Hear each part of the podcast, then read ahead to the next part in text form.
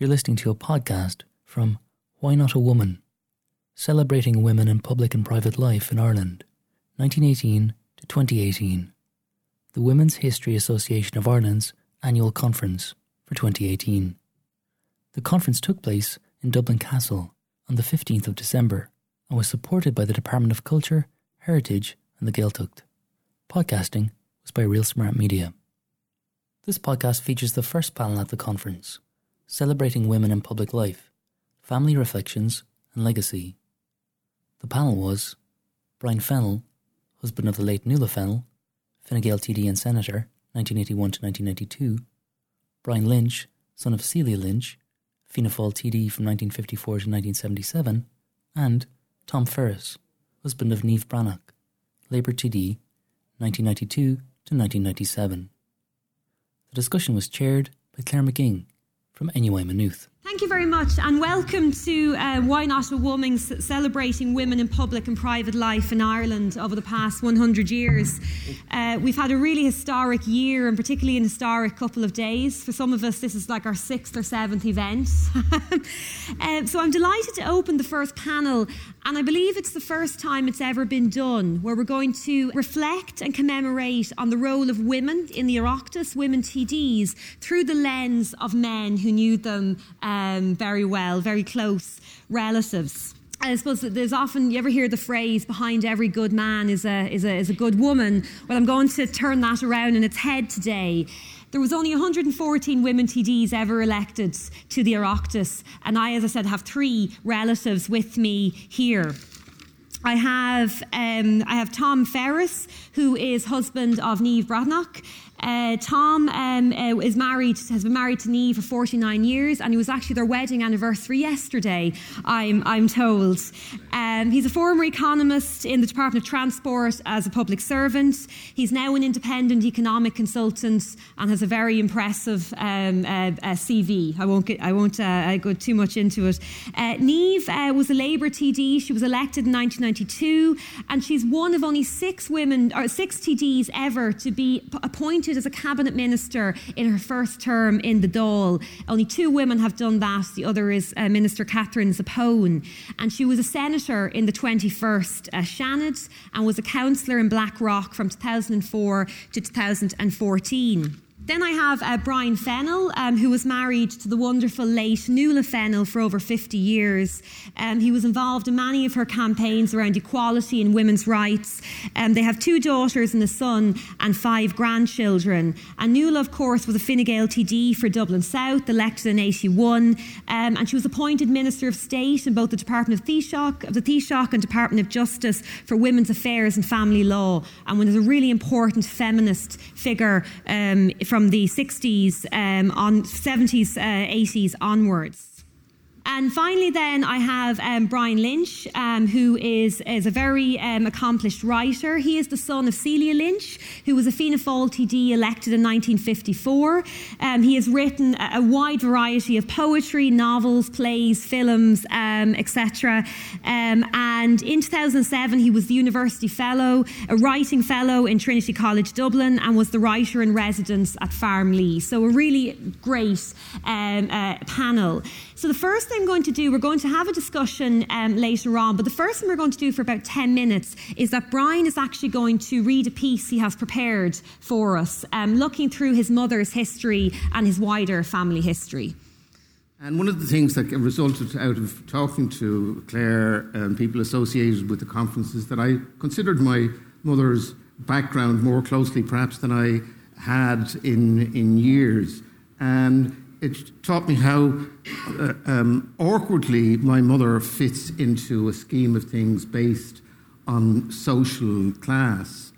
Uh, and I'm going to illustrate this by referring to uh, my, my father and mother's uh, or- origins. I'll do it as quick, quickly as I can.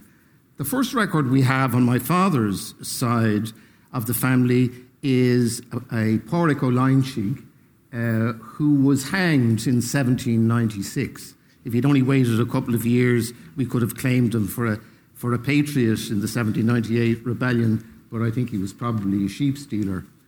Um, my father was too young to fight in 1916. He was 14 at the time. But his brother Pat fought in the GPO and was subsequently interned in Frongoch. I think he was a commander of one of the huts there. He also took part in the War of Independence and the Civil War. You can read his record in the Military History Archive website. Uh, I just wanted to refer to one thing in his in his career, uh, which I have a subject that I haven't heard referred to, and that is he says that he took part in a chastisement, what he, what he called a chastisement. I rather suspect that this was an IRA be- beating of a woman who had associated with a soldier. Uh, my father, as I said, didn't fight uh, in the in the war, but he was studied during this period to be a doctor. He became he qualified in the early 1920s. Just the other day, I came upon a letter of recommendation written for him by the master of Holles Street, who says in the letter that my father was a particularly good midwife. Uh, he, his political involvement began early. He was elected to the Dáil when he was about uh, when he was 30 uh, in 1932, and he served there until his death in 1952. So he then was, entered the Senate. So my mother wasn't, strictly speaking, a political widow. There, there was a, an interval of a couple of years between that and when she was elected, and she then went on to be one of the longest serving TDs uh, in, in, in, the, in the Oireachtas. Now, but it's my mother's in, uh, origins that I w- want to t- tell you something about. Her maiden name was Quinn, Celia Quinn. Uh, her father, Florimond Quinn, was so grand that Lady Gregory was one of his tenants. Uh, she rented land from him on his estate at Duras House outside Kinvara. The name Florimond isn't all that wasn't all that unusual in those days. If you uh, know the novels of Somerville and, and Ross, the, the well-known character there, Flurry, Flurry Knox, was that was his name, Florimond. But my uh, grandfather didn't get his name uh, from in the usual Irish way. It was French. It was it was given to him by his father, uh, my great grandfather, in honor of the previous owner of the estate, the Count Florimond de Bastero. Now, I wish I could tell you, had more time to tell you about de Bastero. He was an absolutely fascinating character. In some ways, he could be said to have helped shape Hitler's obsession with the master race. He, he was the patron of Arthur Gobineau, who, wrote, who, who originated the theory of the, the master raised in large part. Uh, um, Gobineau and de Bastero were great influences uh, on uh, W.B. Yeats and on Lady Gregory and Edward Martyn, who lived nearby near uh, Duras house in Tullyra Castle. Uh, and it was they, it, this, this, that group of people, Yeats, Lady Gregory, Edward Martyn, who on a rainy afternoon in Duras in 1898 decided to set up the Abbey Theatre. Uh, my great grandfather, John Quinn, was certainly there on the day. He was the steward of the estate and the travelling companion and friend of the Count. He travelled with him all over Europe and I think further afield to probably to, um, uh, to America, North and South, perhaps even China. De Bastero was a great, uh, a world class chess player. He wrote a large book on this, the, the subject. I, I was going to quote to you from Lady Gregory's uh, um, autobiography a description of my grandfather uh, bringing the, uh, the, great French novelist uh, Paul Bourget to, to Duras. But I'll just quote to you what uh, he picked up Bourget at Gort uh, railway station, and when they came within the sight of the, the sea, my great grandfather said to uh, uh, Paul Bourget, Voilà la mer qui baigne l'Amérique et les terres de Monsieur le Comte. So my great grandfather could speak uh, uh, French, the, these pointed to the sea and said, This is the sea that touches America and the lands of the Count. He was referring to the Atlantic. Um, when, my, when the Count died in 1904, the, my, my great grandfather bought the, the, the estate. It was, it was no great shakes as land, mostly. Uh, Paul Bourget said it was Le Royaume du Pierre, a kingdom of stone. It was stone and bog. Um, so my, my great grandfather then died in 1919. My grandfather inherited the, the house uh, from him. What I want to do, and what I think is interesting at this time of, the, of commemorations, is to just look at a, a brief period in uh, 1919 and 1920 it was a period of extraordinary violence around uh, Duras house.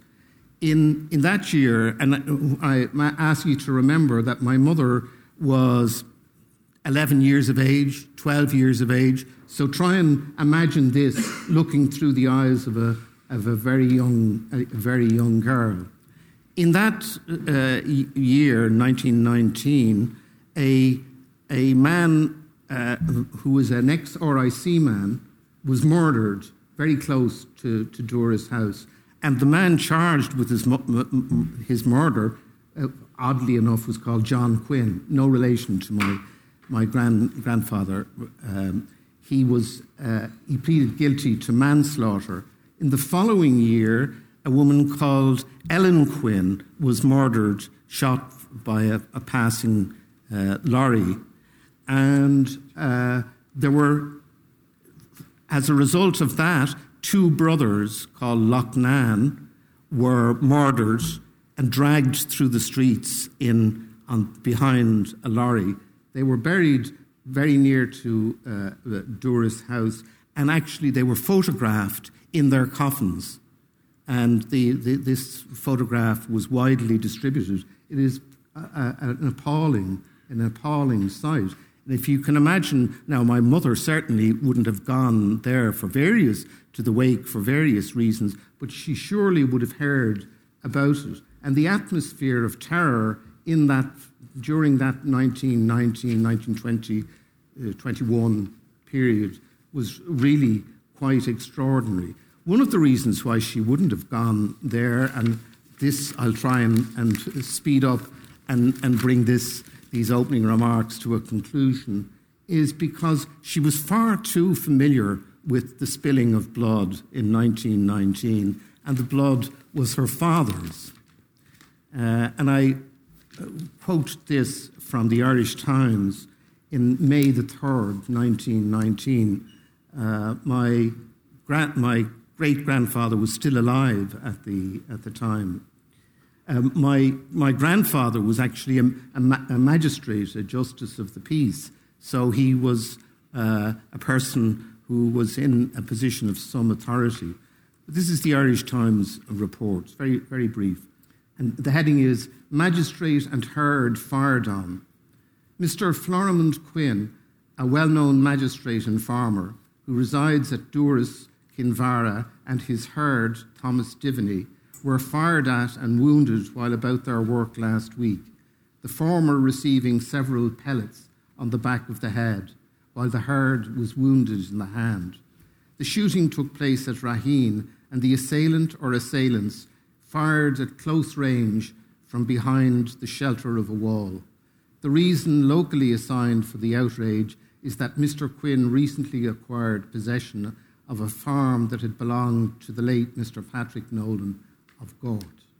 So, what's interesting thing about, about this is uh, um, I can read it to you now, and I would have heard it vaguely from my mother, but my mother actually didn't speak about it. I think there was a, a uh, it was an act of willing forgetting. She willed to forget it. And I think that's a very important theme running down through certainly this last hundred years of of our history. So I'll, I'll stop there. Thank you, Brian, for that fascinating, beautifully written family history. I think you, it's important, as you pointed out, to note that your mother wasn't technically one of the widow's seats because she didn't inherit it. Um, what are your memories of your mother being selected? And am I correct in thinking she didn't have, she wasn't guaranteed the selection? There was a little bit um, of difficulty. Uh, yes, well, uh, well Eamon de Valera, uh, I think, certainly didn't want her to be chosen for a variety of uh, reasons.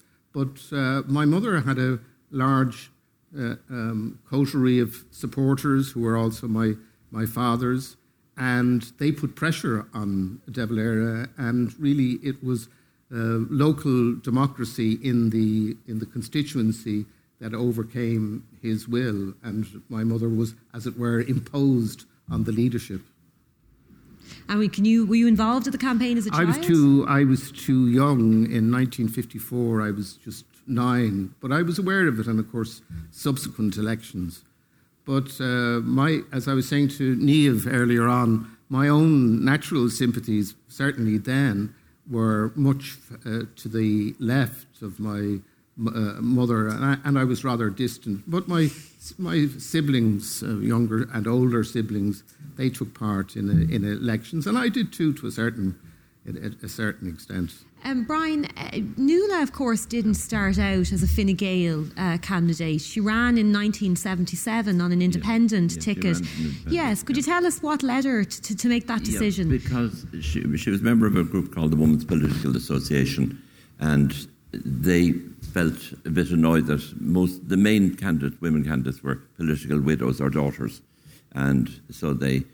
Um, she was a great believer in, you know, instead of talking the talk, she'd walk the walk. So she decided she'd run, and um, she had no political experience. She was a journalist at the time. There was a few friends came around and helped. Some I remember the late June Levine cooked meals for her. Her, her husband Ivor Brown was so tall he was able to put um, posters, which were bad, very badly printed, black and white posters on lampposts. And I have a memory of him standing on the bridge at Shankill, and he was he didn't need a ladder; he was so tall, and I was hammering it, uh, the bottom ones. Yeah. Um, so she ran then, and she did very well. She came fifth in a four-seat constituency, and her votes, her transfers elected John Horgan, which I think was a worthwhile thing. Um, he was a good man to get into the Dáil. And then she was asked to run in the Europe, first European election in um, 79. Fine Gael asked her to run. And she had some, her father was a Fine Gael supporter, and, um, but he couldn't canvass because he was a Garda sergeant and they weren't allowed to be involved in politics at the time. So she admired Garret Fitzgerald. She thought that he understood women's needs. He was forward thinking, he wanted to change things and she was happy to, to run for Fine Gael, and she nearly made the European Parliament, but thank God she didn't because it was a, ter- a terrible life. Yeah. It would have been very different. Yeah. And actually, she writes, if anyone hasn't read it, her memoirs, which were published a, a couple of years ago, really, really good read, I'd recommend it. But she writes in it that a number of political journalists had bet that she would lose her £100 deposit, and she ended up getting 10% of the first preference vote and, yeah. and showed them. So, um, a remarkable um, uh, feat. Um, Tom, you, of course, as a civil servant, when, when your wife Niamh rang, ran uh, for election uh, in 1992, presumably you couldn't get actively involved in her campaign. I was like the Garda sergeant. I had to stay behind the screen, but that didn't mean that things weren't happening. I mean, we had our kitchen cabinet, cabinet, uh, so it was the son and the daughter, and, and indeed it was so typical of Niamh organising things there had to be minutes of these meetings as well. But life did change when she got elected, and the cook disappeared, and suddenly the narrow range. In fact, I have, I have an acronym which is CLAMS, which is having done the bolognese sauce, you then get in the chili con carne, the lasagna, and the moussaka. uh, we, I still cook them. I think my family are bored with it. But, it. but it was a big shock to the system, except that the preparation had been made, but we for me behind doors. You know? It's an important point because the difficulties for women in politics are so well established.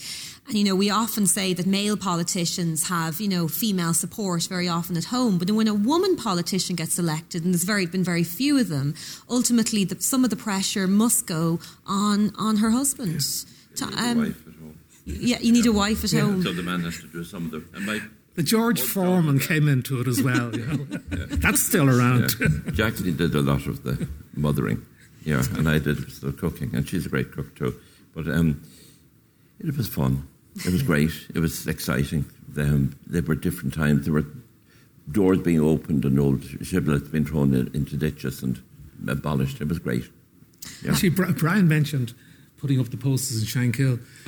My father was a railway mm. man, and his station was Shankill Railway Station. Yeah. For it was closed by mm. Todd Andrews many years yeah. ago. Uh, but I too, late at night, even though I wasn't supposed to put up posters, and my one best story is when we found out after elections, we were being told about posters that were up along to Niamh Bhreathnach, which had been put up because if you know you're charged if they're left up beyond a period, so taking down the ones that shouldn't have been up was much more interesting. Brian, your mother, of course, when when, when she went into the Dáil, um, so there was seven of you. Am I correct? Yeah, this is a, a, rather different scenario because when my father died, I, I, may have given the impression that my mother was a, a wealthy woman, but far from it. When my when my father died in 1954, uh, uh, she had seven children, the youngest of which my brother Joe was, I think, two or three years. He was two or three years old so she had seven children, no income, uh, and she was really pretty much penniless. So the, I, the, the, the choice was either to go back to, to teaching, which is what she had done because she had studied in, in UCG and had a number of degrees from there, or to go into politics. So she went into politics, and I'm, I'm sure both of my uh, colleagues here re- remember that people didn't really appreciate you worked like a demon when you were when you were in the Dáil. From my mother was up and out of the house usually around eight o'clock in the morning, and often didn't come back till ten or twelve o'clock at night. Yeah. So I mean, it was very hard work and very badly paid. In fact, when my mother went into the Dáil, they weren't paid at all. TDs weren't paid at all. They got an allowance. They got an allowance of seven hundred and fifty pounds a year Imagine trying to rear seven children on £750 a year. Of course, in those days, it was a great deal more than the vast majority of people had. But still, and pensions for widows of TDs weren't introduced until 1968, um, which explains why some, some presumably went in. I suppose politics is a 24 7 job very often, very, very long hours. And in all three of your cases, um, of course, uh, Tom, your wife, uh, a cabinet minister, and there's a very good story if people have read Martina Fitzgerald's new book on Madam Politician about Pancake Tuesday before Niamh was elected um, as a, do you want to tell the story actually? Um, it's a very good well, story I, I, think my Macdara and my Cleanham they still remember it each Shrove Tuesday. The fact that the pancakes were not cooked on that day. But I'm an economist and, and I really play to the tune of short-term pain for long-term gain. In other words so what? You miss the pancakes that weren't cooked. But I can see of course, we didn't know on that day the decision she had to make if she left that room on that day. Well, and it was Dick Spring, of course, was yeah. leader at the time. And he didn't realise it was Pancake Tuesday, and he pushed out the meeting by two hours. And Eve had gotten up early that morning to make the pancake batter. Um, but a really good reflection, I suppose, on the, the demands between the public and the private spheres yes. for women politicians. I'm sure. Um, I'm sure Brian Nuala also had to make those kind of demands, particularly when she became a Minister of State. Yeah, I'm just thinking about Brian. I'll call him the young Brian beside me here. Um, if Nuala was home before 11 at night, it meant she'd forgotten a meeting somewhere. And you're, you're, you worked Saturday, and also if there was something on the constituency on Sunday, you almost certainly had to be there because your running mate or your opponent from the other party would be there it, it's a long. It's, it's, I don't know why anybody would want to do it. Huge yeah. sacrifice. I wouldn't. They Actually, wouldn't. Have, we were, they wouldn't have run the widower as far. If, uh, but know, isn't it interesting case. that all of us on this mm. panel and stand open to correction? There are no children of ours who mm. would enter into it. Certain are two children. Mm. They they have an interest in politics, but not for running for election. Yes. Did any of your children ever think of it? not to run as a candidate, but Jacqueline has a business as um, in public affairs, and my son is also involved in public affairs, and they have great interest in politics, yeah, but never to run. They see how hard it is.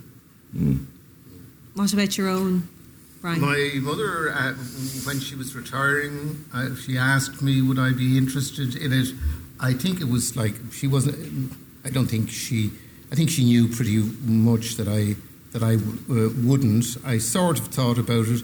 I don't think it was a serious offer. In fact, my my sister, that's the, the eldest in the family, Fanula, who was very active in politics, in local politics in Cavan, where she she went to live, uh, would have been would have been uh, the more obvious choice, or my or um, my two two elder uh, brothers. I, I, in those days I was very left wing, uh, um, not as left wing now as I was uh, then. So in fact, I, I would have been utterly opposed to to Fianna Fáil. So my at the time, my natural instincts would be much more towards uh, the Labour Party. So, anyway, I said no. I, I said no. Thank God for Ireland. Are there any questions from the floor at this point before I move on to, to another topic? The first questioner asked whether the panel would agree with changing Dáil hours to encourage more women into politics. Because Nuala hadn't been had a political background, she didn't know how the Dáil worked, and she arranged for seminars in the Dáil that things should work, uh, that they should be taught how the Dáil worked, and that was the first thing. Um, there's certainly, I think, Dáil hours should be changed. Um, maybe procedures in the Dáil should be changed and get not have these unending debates. It could be modified, I'm sure. Yeah, it, it wouldn't be wife friendly or family friendly. I, I, would say yes, mm. but then I reflect on it the harsh reality of mm. politics mm. and the competition. It might be one thing to say reduce the hours, mm. but the pressures, and I can observe it, are even greater now in terms of. Oh, yeah. and Even in terms of looking at Twitter from last night, uh, the exhibition that's on up the hall from here, that people were already tweeting with the political emphasis on terms of what happened last evening. So, in theory, yes, but in practice, it wouldn't have an impact. And interestingly, in all the three of your cases, of course, the, the women TDs were in Dublin based constituencies. Yeah.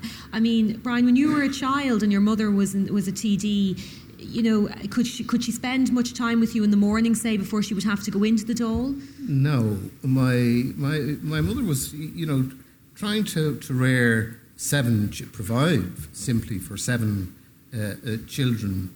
And we lived in a in a, a, large house just down beside the Botanic Gardens in in Glasnevin. So my mother was rather absent from from the fa- the family. Literally, she had to be absent. I, I don't think really changing the, the regime, uh, though of course, I mean, it's, it's just obvious that it should be, that there should be all kinds of child minding and, and creches and so on, but that uh, uh, should involve men as much as uh, women because they, they, it should be a joint uh, um, enterprise. Indeed, single sex uh, um, marriages or relationships have to be accommodated there. But I don't think there's anything that can change the basic nature of, of the work. It's absolutely crushing work to be to devote your life with and get very little thanks uh, for it is something that, that really cannot change. If you're going to be, if you're a, a, a, woman, uh, particularly because it relates to your, your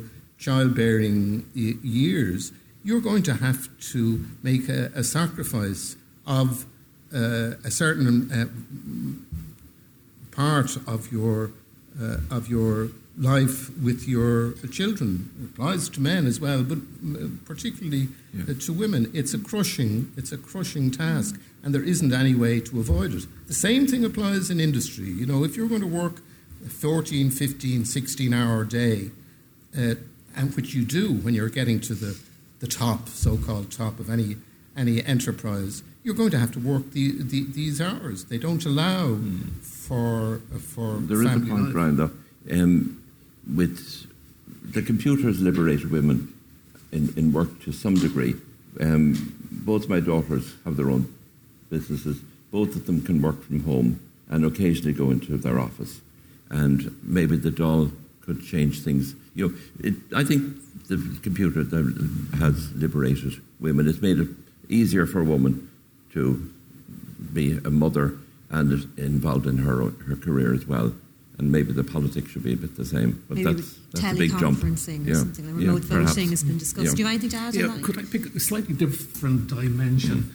And it really is um, going back to when Dick Spring, who's Taoiseach, had the meeting with Niamh, the conversation, as we say nowadays, saying that she was Minister for Education. Well, one of the things she recalled for me was that he said how life would change, not just for her, for her family. And that is something, and you know, it's decades on now, but one can still find the occasion you meet somebody and suddenly it comes up again that it is the way the life, and I speak for your both, both the, the Bryans, families are affected. It isn't just the, the TD, the minister. The wider impact. Yeah. I mean, constituency work, of course, places massive demands on, on TDs. Um, and to get back with your own mother, Brian, back in her time, there was no, very little administrative support for constituency work. Do you remember, would constituents come to the There was house? precisely none, as far as, as I recollect. My mother used to have uh, um, uh, clinics. People would call to the house and be brought into the, the dining room, which was a room that we didn't uh, use. My mother used it as a sort of a, uh, an office, constantly going. And also, in, the, uh, in those days, on the, on the telephone, the old wind up uh, uh, telephone, and my mother worked in very, very poor, uh, she, she represented very, very poor areas. So from a very early age, I, I, I and the rest of my siblings were used to answering the phone, taking messages from people who were living, you know, a, a, a woman living in one room with 12, 14 children, with, and uh, maybe a, a child would have rickets or TB, which was a very common disease. The word that struck terror into me as a, as a child was the word diphtheria and whooping cough. These things were, these, these were horrors. And of course, we were, as it were, middle class, but the, the people my mother represented were very often uh, suffering from these illnesses and dying, and dying very young. So uh, the change in the, uh, the in this city, my mother represented. Uh, this was her area over towards Corporation Street in in particular, and I remember we we used to canvass there in a place it was it was it was called the Cage. It was a, a block of flats with wire uh, in, in the central courtyard separating the balconies and people falling off.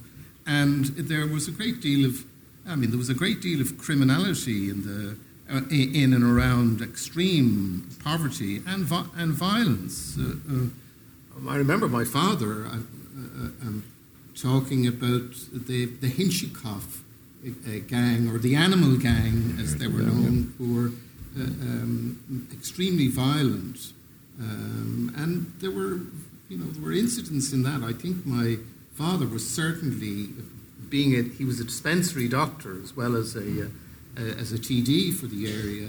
Uh, he was dealing with that on the on the ground on a, a constant basis. So the, the world is the world has greatly changed, particularly this this city, uh, and I'm sure the same applied throughout the, the the rest of the country. Actually, I'd like to make a contiguous point there. It is when I met Niamh Brown first, she was a national school teacher in St. Audoen's, Ah, yes. which is the- only up the road, just up Oliver. Bond Flats. And you talk about dangerous situations. I won't name the name, but in recent years, reading in the paper, somebody that she had taught as a small child who had Yes. been killed in a pub. Yes. Uh, all of the all of the three women represented Niamh, uh, Nuala, and Celia. All represented women's issues and were active on, albeit in different ways. But Brian, particularly for Nuala, it was her reason for getting into politics, and she had been a very successful feminist campaigner prior to her electoral career, hadn't she? Yeah, she was a journalist and she, she did a lot of things. She set up the first home for battered wives in Ireland. Um, the, the funny thing, this is going off your question a little bit, but um, women didn't support women, and women still don't vote for women, and this is daft. And if women want more women in politics, they should vote for a woman candidate, even if it doesn't try, um, lie in with the traditional family beliefs. I remember one time, this will be very brief, and my mother, who was all of it, was about 82 at the time, and she was a small woman, and my mother and I were canvassing in Ballinteer, and my mother called at this door and said, I'm canvassing for Nuala Fennell. And this woman said, I won't give her a vote. She's a deserted wife. And my mother grew about six inches, and she said, I beg your pardon, I am her mother in law, and that's my son or her husband three doors away. And, you know, how daft is that attitude? But women should vote for women, and it would change the political landscape. And there was women, the WPA, their slogan was, Why not a woman? And why not indeed? And it still holds true now. Yeah. Of course, where the title for today comes Lee from. Brandt has a shorthand on this. It's called the Mary moment. And the Mary moment is where you're doing very well on an issue with men in politics, and the person that you're really trying to convince, and you've convinced them, goes home for their dinner and talks to Mary. And when he comes back after the lunch, the Mary moment has happened, and it doesn't get the support that you'd like. But it's reinforcing the point that Brian Fennell's making. And have either of you over the years, when I know you were a little bit more restricted in canvassing, but in, in more recent years, um, did either of you on the doors, either Tom or Brian, would you ever get comments from people to say, you know, misogynistic comments about your wife being in politics or your wife being in public life? Well, I certainly, and again, won't name names, working in the civil service, there were certain people who were quite liable to make comments to see what your reaction would be.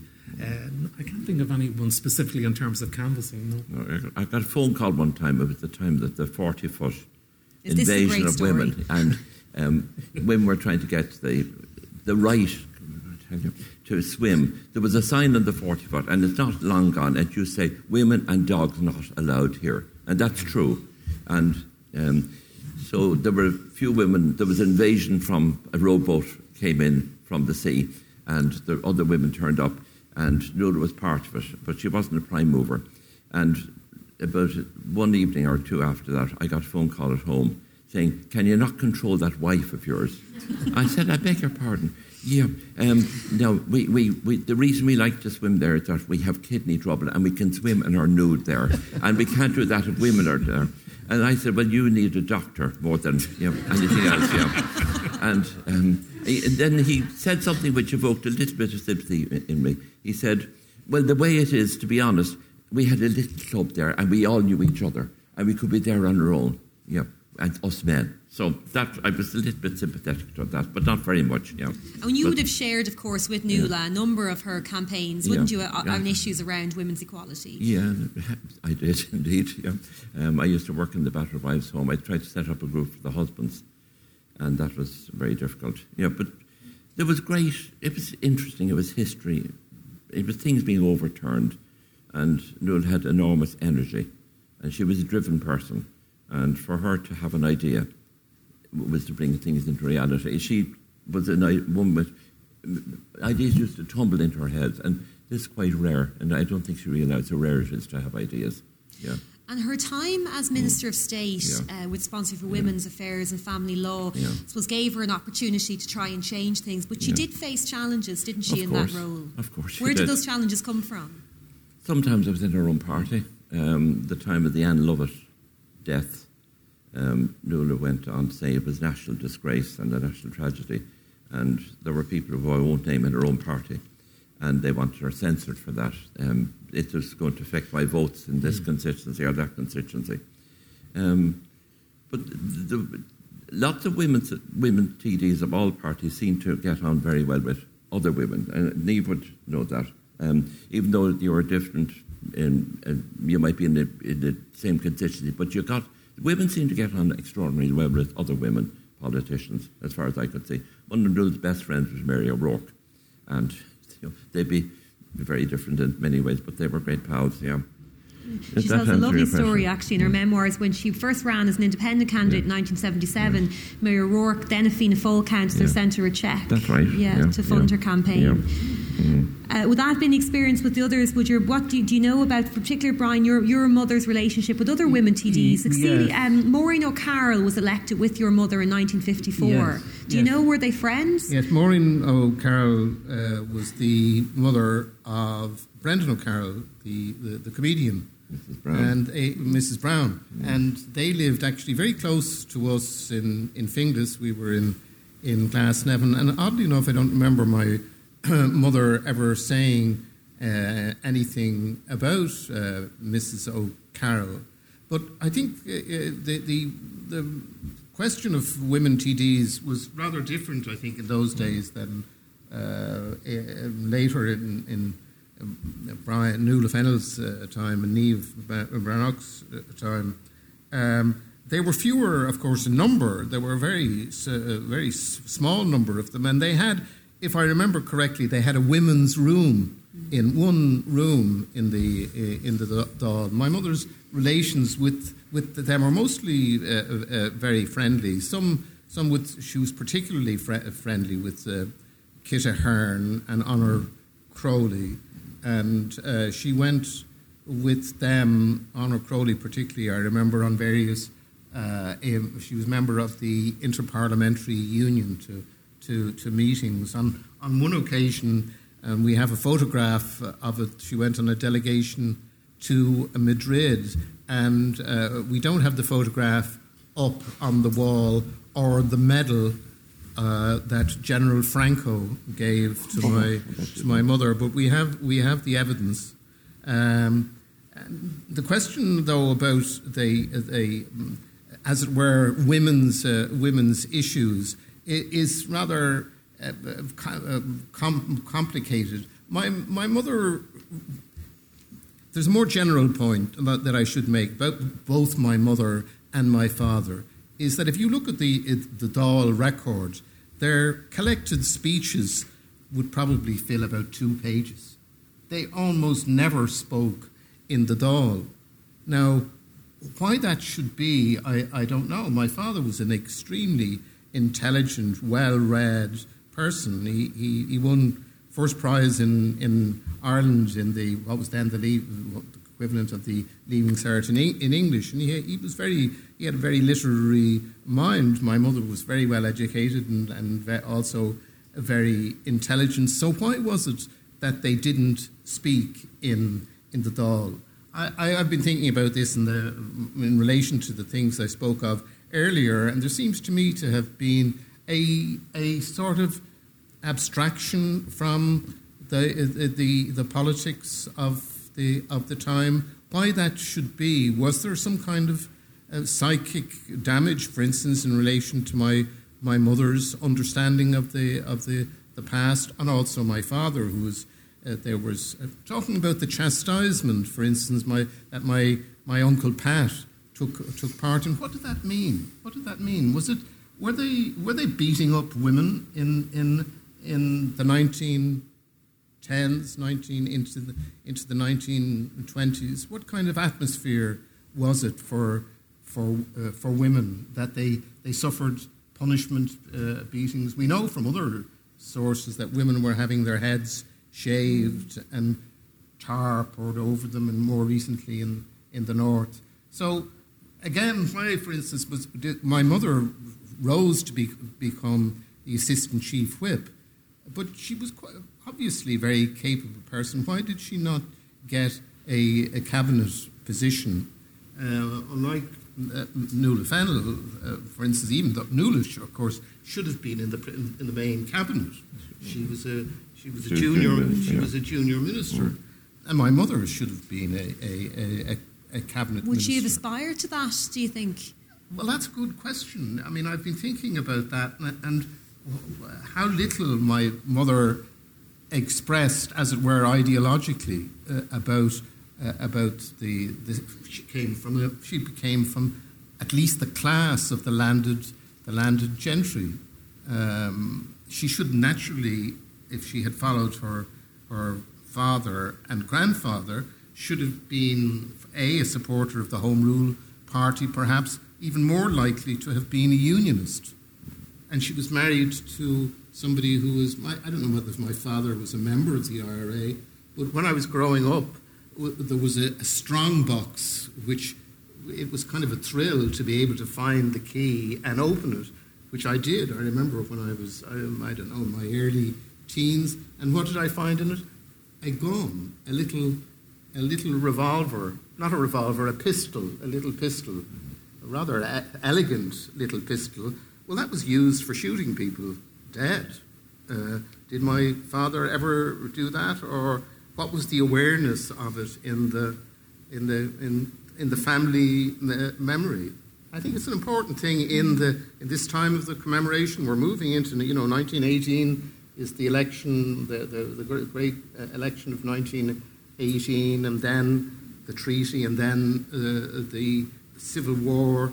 And I have to say, I mean, one of the things that I that I don't say it upset upsets me, but you know there is a sort of a, a, a glorification of I'm looking at the Irish Times yesterday, there's a comic of Constance Markievicz.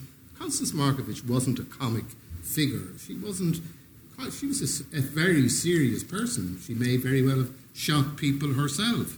But when you shoot people, when you kill people, that passes down through the into the psyche of the of the uh, of the, the general people. We've we made a we've, we've done a wonderful job we, for almost a, 70, 80 years, we did a great job in forgetting the Great War.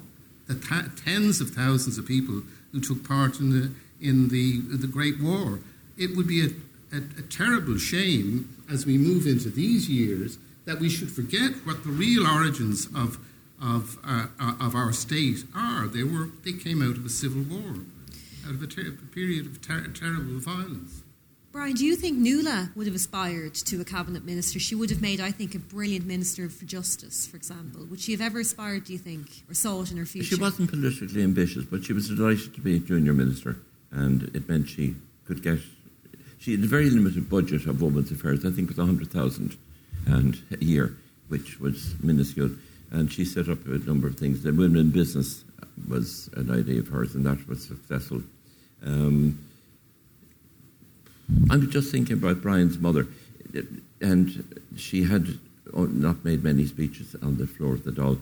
And she may have realised that the only way you get elected and re-elected is by doing the constituency work, by getting Mrs. Malarkey's manhole cover fixed and getting the traffic lights down the road. And that's what people elect people for. Nuala lost her seat in election, and she had been a very active minister, and she'd been very active in, on the floor of the How did that affect her, do you mind me asking, losing her seat that she was time? very depressed by it. And then she ran, she got up and ran for the Senate and she was re elected and then she went again. But it's a sad thing about the multi seat constituency that the person who does the most mundane things on the ground gets re elected and re elected and re elected. And the country can be going to pot in the meantime, or no change will occur in, in terms of law, legal change or issues that need to be looked at being dealt with seriously. And I think that needs to be changed badly. Tom, in your case, your other half did get the cabinet table, one of 19 women uh, since Markievicz to do it. Do you remember the day? I mean, it must have come as a shock to be there in her, in her first term. It was a shock. Uh, but I still will come back to the point that a lot of preparation had gone into it. Uh, but it was a shock. Uh, and in fact, picking up on uh, Brian Lynch in terms of the toll, an interesting point if one looks at the record. Uh, Niamh was the one who nominated Dick Spring as for Taoiseach. That vote didn't go through. But she is recorded as Mrs. Niamh yeah. Bhreathnach. Well, Mrs. Know? Theresa May, they still use that phrase. So, but you had asked the question earlier on about uh, friendly with other, and Brian, Brian Fallon had made the point about cross party. I mean, certainly within Labour Party, Niamh, even thinking of last evening, Eithne FitzGerald, Joan Burton. But one other Labour minister that really should be mentioned is the late Eileen Desmond. Oh, yes. And the reason I would mention that is that Niamh certainly learned a lot from her, and that was contiguous to the European Union, which is so topical at the moment. We won't use that word that appears much, much too frequently. But in terms of the data that were coming in, and certainly if I was, one of the contributions that I made in my time behind doors was statistics, but data from the EU Women's Bureau, the fact that there was a minister who was there with uh, the European Union common market, which you might almost go back and say, in terms of Eileen Desmond. So, just in terms of you had mentioned Countess Markievicz, to mention Eileen Desmond. Yeah, another one of the widows, actually, yeah. a, a widow's seat. I have, before I open to the floor again, one question I can't uh, not ask Tom. You were uh, a civil servant, your wife was a minister. Did you ever meet at events, uh, functions? Did you ever have reason to, to have to work together professionally? In this room, the EU presidency, 1996, and the layout of the room was different, obviously. It was the European Commission, as you know, when the presidency opens, comes en bloc, um, and the Irish government was that side. So, Niamh Bhreathnach, Department of Education, uh, this is a statistic that's available on record. I was, my chore for that six months was heading up the EU team as backup to the Secretary General. But on the particular day the meeting took place, unfortunately, our minister was distracted, as you can read in the Irish Times, Michael Lowry. So the Secretary General was sitting in the seat of the, the minister, and I was stepped up one seat so there down from me was your woman. we didn't talk, but it, it, was. And unfortunately, there was no, it would have made a lovely photograph. Somebody said, Well, you know who he that is? You know who she is. it didn't happen. But in terms of, we are great fans still of Yes Minister, and it's very funny mm. to watch Yes Minister. Uh, Niamh does say, that I'm more like Burner than Sir Humphreys, but there's there's certainly many funny things you can see in it. Yeah. My experience with Tom's are, are, are, somewhat similar because in 1973 I joined the civil service.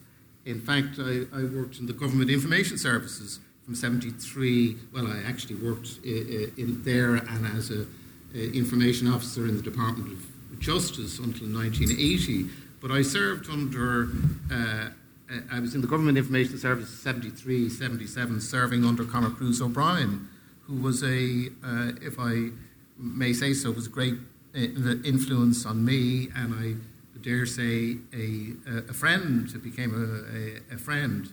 Uh, so, in fact, while my mother was a uh, was in the Dáil, I was in, in government buildings commuting back and forwards mm-hmm to, to, to the House. It's a very small country and an even smaller political system, I think, yeah? Can I mention one other one? It is you told us statistics were 49 years married, so you can all work out the statistics. We were married for the 25th wedding anniversary. I had booked this wonderful holiday to Venice, and the government fell. Right? and the travel agent that was doing the booking, when I went, and I shall not name that travel agent, he, he asked how my ear infection was. now we skipped we, we, we, skipped on that, and yes, money was lost, but again it was an example of short-term pain for long-term gain. Because if, if she hadn't stayed, because I'm always reminded Niamh Bhreathnach, she was a minister for education in two governments. There was no guarantee in that Rainbow Coalition that she would still be a minister of it. It could fall apart at any point. And, and, picking up on Brian Lynch's, and this is where the, the faceless civil servant, again for 1994 when Germany held the EU presidency, and their meeting, their final meeting was in Essen. Uh, I was there as the backup person to the Secretary General, and, and I did fly as the person in the back seat. Lots of other people. You could well have been on this yes. one, where Albert Reynolds, no, still titular Taoiseach, took that meeting in Essen. And I'm sure somebody said to him, you, you know who that is sitting down the back of that plane? One of those Labour people who pulled the plug on my, my government. Uh, Brian Fenlove, you worked in a different, totally different sector to, yeah. to Nuala, didn't you? So you wouldn't have had these banking kind of and insurance. Too. So you never had the reason. most boring things you could do with your life. Yeah. so you never yeah. had reason so to come politics across. was great. there was a bit of life and fun in that, yeah. And yeah, you met people, interesting people, yeah. Great. Yeah. Do I have any questions mm. from the floor at this point? Yeah. The next questioner asked about the gun belonging to Brian Lynch's father, which he found in his home as a child. I think hunting with a with a small pistol like that, it was definitely it was definitely human uh, human intended. But I, if you, I mean, when my father joined the the was first elected in the 1932 election, we have a photograph at home of uh, Sean Lemass, Ben Briscoe, who was a Jewish TD, and a I forget my father's in the photograph, but there's a man in a, in a leather in a leather overcoat, and I know for a fact, I mean it's a well-known historical fact that, that a number of the TDs who, went, who entered the Dáil on that day were armed because it was it was not inconceivable that there could have been, I mean, shooting. It was a I mean, it's a it's a credit to our democracy that we you know we managed to to transfer from a, uh, a civil war uh, to a stable democracy and have kept it uh, stable, stable for getting on for at least 80 years. Yes, I, I, think the, the understanding, I mean, I think Tom and Brian uh, belong to a to a, a rather an, an, earlier generation and, Niamh too, where the, the poison that was in the, the atmosphere wasn't uh, had, had begun to, to fade away. Uh, I mean, there was a in the 19, late 1920s when the Fianna Fáil party first entered at the Dáil, the feelings were extremely poisonous. Uh, I mean, I, am thinking about another woman TD that, that we haven't uh, uh, mentioned, and that's uh, Eileen Lemass. Mm-hmm. I mean, the Lemass family, and, it, and what happened to the Lemass family, to Noel Lemass, his murder up in the in the in the in the Dublin mountains was was was really an appalling act, and that mm, feeling transferred into the Dáil. I, I remember my father, for instance, in, in introducing me, and I can still feel the, his hand, the hand of Dan Breen, who had taken part in the Soloheadbeg uh, ambush that was such, such, an important event in, in, our history, big warm hand. And Dan Breen had killed uh, uh, quite a number of uh, people. So, uh, you know, that feeling was, was in the Dáil, and it was very slowly uh, to, to, to decline. It became, I mean, we now have a, a, a civil assembly for whatever the disagreements, political disagreements, you don't feel like that the possibility that there that uh, that members could be shot by members from the other side. Uh, you know, it, it's a it's it's quite an achievement. Every political memoir you read, it's always a big shock to a politician system to leave office, whether it's by retirement voluntarily or whether it's through losing a seat. So I'm curious about life after politics, and particularly in both of your cases, but also your mother's. Um, Brian Fennell, when Nuala left politics, made the decision to retire, given how busy she had been for years previously, yeah. how did she adapt into non political life again? And what was your life like afterwards? We went we had uninterrupted holidays when we didn't have to come back for a by-election or anything like that. Um, she she missed politics, and but she, she set up a business and she enjoyed that. It was a challenge. Um, then she got involved. She, she, was one of the people who set up uh, the Association of Former Members, and that's still going strong, and it's it's good fun. And it's it's interesting there. I, I, haven't been involved in it for the last nine years since Nuala died, but it was interesting seeing people from different parties, the friendliness between them. Politics is over, yeah. Um, I'm just thinking what you were saying, Brian, about the Civil War. Nuala's father was a Garda. Uh, he had, when in his early days, he was one of the first guards in the. He was the first intake, and he did his memoir. He, recorded his memoirs to Gregory Allen, who was a Garda historian and one of the things he mentioned in it was that he was in the Garda station down in Limerick, which was burnt out in the, that part of the Civil War. And um, you know, it's we have we're very lucky. We have a great democracy, Absolutely. and it's it's totally different now. Yeah.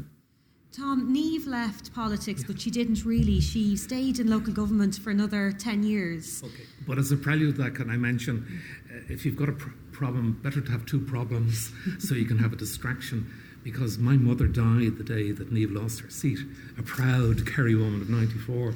And Paul O'Dare, who was in school with Brian Lynch, made the comment, he, a friend of mine from the village Ballybrack, that my mother would be very proud because there were six ministers at the funeral. It was a form of release. we won't name them all. But the, the, interesting thing about Niamh is, though, that she went back into local government and that she became Cathaoirleach. And, and made a promise to herself that she wouldn't leave local government and she found somebody who would succeed her. So we're great fans of uh, Councillor Deirdre Kingston these days. Um, so that was that was different. Mm. It wasn't a complete. It was moving into a new zone, and I. Uh, she says it herself, but let me be the person for, for, quoting it that she loves minding other people's business. Now, when you praise that and analyse it, it sounds rude, but in fact, it, it's, it's political it's, life in Ireland, yeah. I, I, think. And yeah, obviously, she stayed in local politics, but you had more time together, assuming yes, when, the, when yes. she was in the. And, and, the commonality, um, Brian Lynch has mentioned it, is uh, the fact that we, the royal we, were so close to the centre of power. In other words, living at home within short driving distance. It must be really terrible for politicians who are ministers, who have young families, who are in Donegal. Yeah, Mary Coughlan being a very, very good uh, example of this. Know, yeah. it, it, must be very difficult. And again, that the young children, we two, uh, a boy and a girl, and they were young adults. Well, our son was doing the leaving cert, and Cleena was uh, starting into doing accountancy. So it, it, was very different from young children, distance from uh, Leinster House. Um, Brian Lynch, your mother, what was her life like after she retired from well, the Well, my, my, mother was, was uh, I think, into her 70s then. So, uh, I, I, mean, she was she was retirement age. I mean, Niamh Bhreathnach uh, and Nuala Fennell were uh, an enormous loss to the thinking and, and the politics of, of, of, their period. As I say, my, the question about my mother is really her, uh, uh, uh, what I'm interested in, and I've just really be, become interested in thinking about trying to defi- define this, was uh, how little she contributed in the, in the in the, in the sense of thinking about, about, uh, about our, our politics. Uh, and I, I, I, mean, I blame myself for this, that I, it, didn't occur to me really to, to, to think about why she uh, didn't make a, great, a, a greater, she wasn't allowed to in part for, because, she was, uh, because she was a woman. Um, but uh, in her later years, then she she retired, and uh, and it, I mean, she died in her 80s in in 1989. So 10 or 11 years after she uh, after she retired from from politics. Did she remain active in Fianna Fáil after she left? Uh, yes, I, that's a good question. She was a member of the National Executive and I think that would have continued for, for some time. And I was talking to Tom and Brian earlier about this. The, the, the world changed. In a way, we regarded the Dáil a bit as if you, you regard a, a, a superior club because we continued to use it as a car park. You could drive in and out of the out of the Dáil because they knew you, and you could use the restaurants and and it was. Uh, but now that that I I think once you've left the Dáil, I don't think they do. They allow you to get enter the Dáil, the Dáil afterwards, collect your collect your stuff out of the office and be gone. Do you know? I think there's more now yeah. of former members going back with things like even the Oireachtas Women's Caucus, Niamh, probably former members coming back in again. Uh, um, Brian uh, Fennell, did Nuala stay involved in Fine Gael politics, um, which you've supported no. other candidates? No. No. And she, it, she supported Olivia Mitchell um, to some extent. Nuala wasn't that interested in politics. She was interested in doing things for women. And I, when she, she was 12 years a politician and she left when she felt she had nothing more to achieve or nothing more to contribute. Yeah. Do I have any other questions mm. from the floor? Uh, I'll go, yeah, there first. I wouldn't underestimate the importance of Mrs. Malarkey's um, uh, manhole in the great plan of things because very often it's the small things that make life impossible. And there's an analogy there between what's happening with mothers trying to rear families and juggle jobs and so on. They're dealing with the equivalent of Mrs. Malarkey's manhole for the, for the politician. And I think that what's extraordinary about these three women is that they did small things that cumulatively became extraordinary, while at the same time doing large things and being public figures and being spokeswomen for the rest of us. I probably am around Niamh's age, but I would have found it impossible to rear my children and take on the kind of jobs that had such huge demands from being away from home. So, really, what I'm trying to say is being a good politician is a bit like being a good mother and manager of a house, and these people did both in the most extraordinary way with the most extraordinary social consciences. So I just want to record their exceptionality. And you want to respond to that? I, yes, uh, uh, I think I respond. I, I think I know the speaker. Um, uh, in fact, the speaker ha- has done a lot of work. You could say the man of the manhole variety, like being the dean of the, of uh, St. Patrick's College and, and a, a, prominent person in, in, in DCU and uh, rearing a family. But to, um, I think it's worth making a, a more general point. Uh, the, the point about Mrs. Malarkey's manhole cover is actually fundamental to our to our, the, our, the system of our politics. You cannot get elected in this uh, country purely on the basis of your politics, or to co- continue to be elected anyway, because the demands of the constituency are so great, you have to deal with the people on the ground. And that comes out of our multi seat uh, PR system. And you cannot, the, the, the almost impossibility of, of imposing a candidate from the centre on, say, somewhere uh, like uh, Kerry if you want to really change the way the, the country works, elect people on the basis of their party and have the, their, their, their candidacy imposed from, from the centre. That goes against the, grain, the, the grain of Irish people because we think we own our, pol- our politicians. They should be working for us rather than working for the nation uh, as a whole. Now that would be that would be a revolutionary change. Eamon de Valera tried it, I think, twice. Mm. Was it twice? twice he tried yeah. to, to to have referenda to, to change the the election system, and he, that was his main point of view. So he could control. He, he, he was a was a touch of the democratic centralist about about de Valera. Do Tom or Brian want to respond? Picking up on the multi-seat constituencies, it gives a great power to the electorate. And certainly, there are many a time I had to bite my lip where it became quite clear, having to answer the door, and my wife would be off probably uh, doing her constituency in Dún Laoghaire, her clinic in Dún Laoghaire down in Blackrock. Uh, but it would be, they would, would play all of the electorate which you can't blame the electorate for doing it, but it, it, it, really gives that extra power that you wouldn't have if it was a single uh, seat constituency. Yeah. Did I have a second question? Was it your, your oh, go in the green? Yeah. I'm wondering how you coped on the day of an election count. How what was your strategy for coping from from any of the panel? Thank you. Could, could, I answer that one first? Yeah, I'll let you oh, all yeah. respond. Yeah. yeah. Um, long may tallies continue.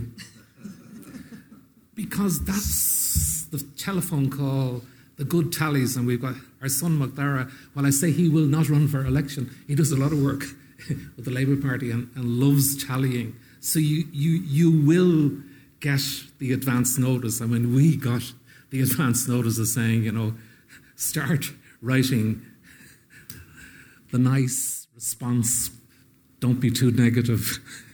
be very nice about the candidate that has won. but so that's what I would say in terms of, of the day. Um, long may tallies continue uh, because it does take a lot of the pain away. You do know fairly quickly uh, what, what, what is going to happen. Uh, in terms of the merry moment, it, it, it really, it's, it, Brian Fennell had mentioned internal. There's, it, there's the internal dimension within parties and we're all realists. not not everybody, uh, and Claire had mentioned the fact that Niamh was one of the six. Not everybody in the Labour Party was shouting cock a hoop because Niamh was suddenly going to be made an him. So there is this envy, you might say, um, and certainly I personally would would say, uh, I'm thinking about this in terms of colleagues, and it, it would be, you know, married to a minister, you know. what can I do to pinch that little balloon a little bit, you know? Uh, Brian, do you have anything to respond to either of those questions? Election days are days of triumph and disaster, and they're elation and despair. And I've been there for both. And um, the first time Nuala was elected, um, she didn't think she was going to be. So it was a day of great um, delight for her. And the time she lost her seat, she had worked herself into the ground as a minister. And this is what I mean about the the multi-seat constituency, and you have to do Mrs. Malarkey's manhole cover. I must, I don't know where Mrs. Malarkey lives, but I remember one time in there was a very minor public issue in the area I lived in, and we called a meeting with some of the neighbours, and to that meeting came the Taoiseach of the day, and we were discussing a pedestrian crossing at the local school. Now, I felt it was a terrible waste of that man's time to be there and maybe he didn't, maybe he got him votes, maybe going to funerals gets people votes. But it shouldn't be about that. It should be about getting in there and changing laws and doing things on a broader scale for people. And, and maybe local government needs to be reorganised, that Mrs. Malarkey's manhole cover can be done at the local level. Um, maybe we need to go for a system like they have in, say, Germany, where there are local mayors, and France is the same, and they have a good deal of power. Um, and there could be more done in politics then. But that's got, that didn't answer your question. But anyway. Well, uh, uh, you know, I talked earlier about uh, changing the system, but that doesn't mean that personally I, I love our uh, present system. So it's so entertaining, but nerve wracking. It beats bullfighting bull as, a blood yeah, sport. Yeah, and, and, and a great deal of knowledge goes into it. I remember a meeting uh, one election day, I can't remember which year it was. The count was held in Bolton Street Tech, and going in with my mother to the count, we met Garret FitzGerald come out, and he said, "Oh, Celia, uh, how, how are you getting on?" Oh, she said, "Garret, I'm very, I'm very nervous." Oh, Garret said, "Don't be worried." She said, "She'll be elected on the sixth count. You'll, you'll be elected on the sixth count." Garret had a brain like a computer. He, yeah. he had put in the, he'd seen the tallies of the first, uh, the, not even before the, the, the, election, but he'd seen from the tallies and he'd worked out that my mother would, and my mother was always elected, was the la- always got the last seat. She never topped the poll. She was always uh, uh, last seat bringing up the rear. Do we, do we want to change that? personally as entertainment. I mean, interestingly, there's been a number. a number of women TDs over the years who did win the last seat because the transfer process actually helped them yeah. through. I'm going to, so we're going to have, go to coffee and um, close this fascinating panel. I could be here all day if I could, but I have one thing from each of you, I suppose, to end this. If there could be one reform made to the political system to encourage and to improve women's representation, what do you think that should be? So we've had gender quotas. Is there anything else you think should be done to, to improve women and wider diversity in politics? Quotas, but not on a permanent basis. it, it is, and Josepha Madigan, Minister, mentioned it last night. Despite all of quotas and the legislation there, you're still hovering at what, 20, 22, 23%? Okay. I think if women would vote for women, it would change things enormously. And if men would vote for good women, but women should vote for women, they should give them a chance. And it's the first preference vote that really counts even if, you, if it's a totally different party and you couldn't give that woman a first preference vote, give her a second or a third. It, it counts. Vote for women. So let's if you want a, to change. coin a new phrase today.